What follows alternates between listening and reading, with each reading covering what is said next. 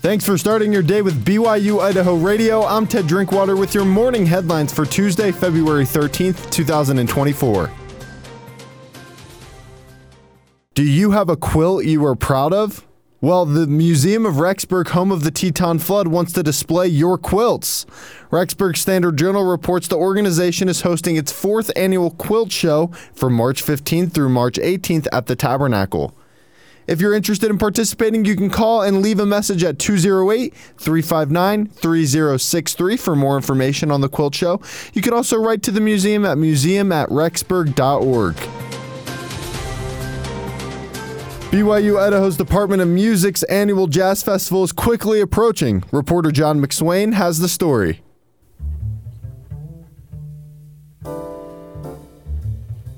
BYU Idaho's music department is ready to present its 25th annual Jazz Festival. Once a year, the department hosts the annual Jazz Fest, inviting guest artists to come on campus, perform with BYU Idaho's premier big band, and lead various clinics. Past guest artists include the Jeff Hamilton Trio, Ingrid Jensen, Bob Mintzer, and Derrick and Vincent Gardner.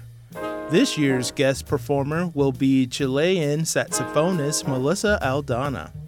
However, to put on a grand event such as the Jazz Festival, it takes more than the elite university jazz ensemble and professional jazz artists. In a recent BYU Idaho radio interview, Aaron Miller, the director of the Jazz Festival, said 12 to 13 local school bands will come to the campus too. We're able to bring usually around 12 to 13 schools, uh, bands from, from the public schools in the area on campus. They get to feel what BYU Idaho is all about and have a great experience with our bands and, uh, and hearing our program, but also getting to perform theirs and get some feedback from the clinicians that we bring in. Miller also said that attending the Jazz Festival allows attendees to notice talented musicians' distinctive qualities.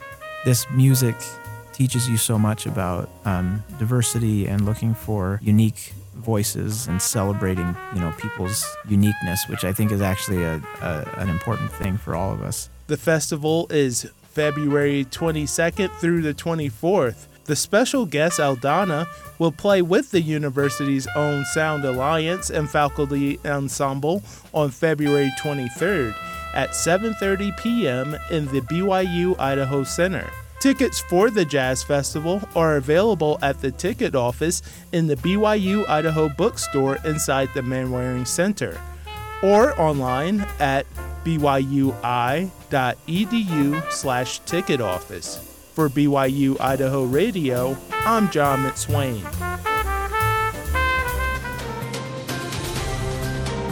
Gary Allen works at the front desk of the Idaho Falls Police Department.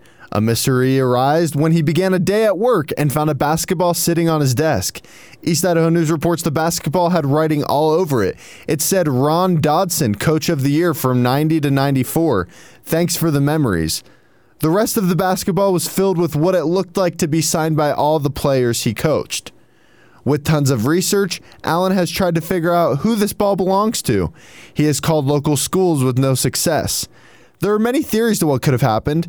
If someone knows of Ron Dodson or maybe were coached by him, call 208 612 8616. Thanks for joining me this morning. These have been your morning headlines for Tuesday, February 13th, 2024. You can catch more news, interviews, and great content on this podcast feed. Just ask Alexa, Google, or Siri to play the latest BYU Idaho radio podcast. Or listen to us for free on your favorite podcast app. I'm Ted Drinkwater, and this is BYU Idaho Radio.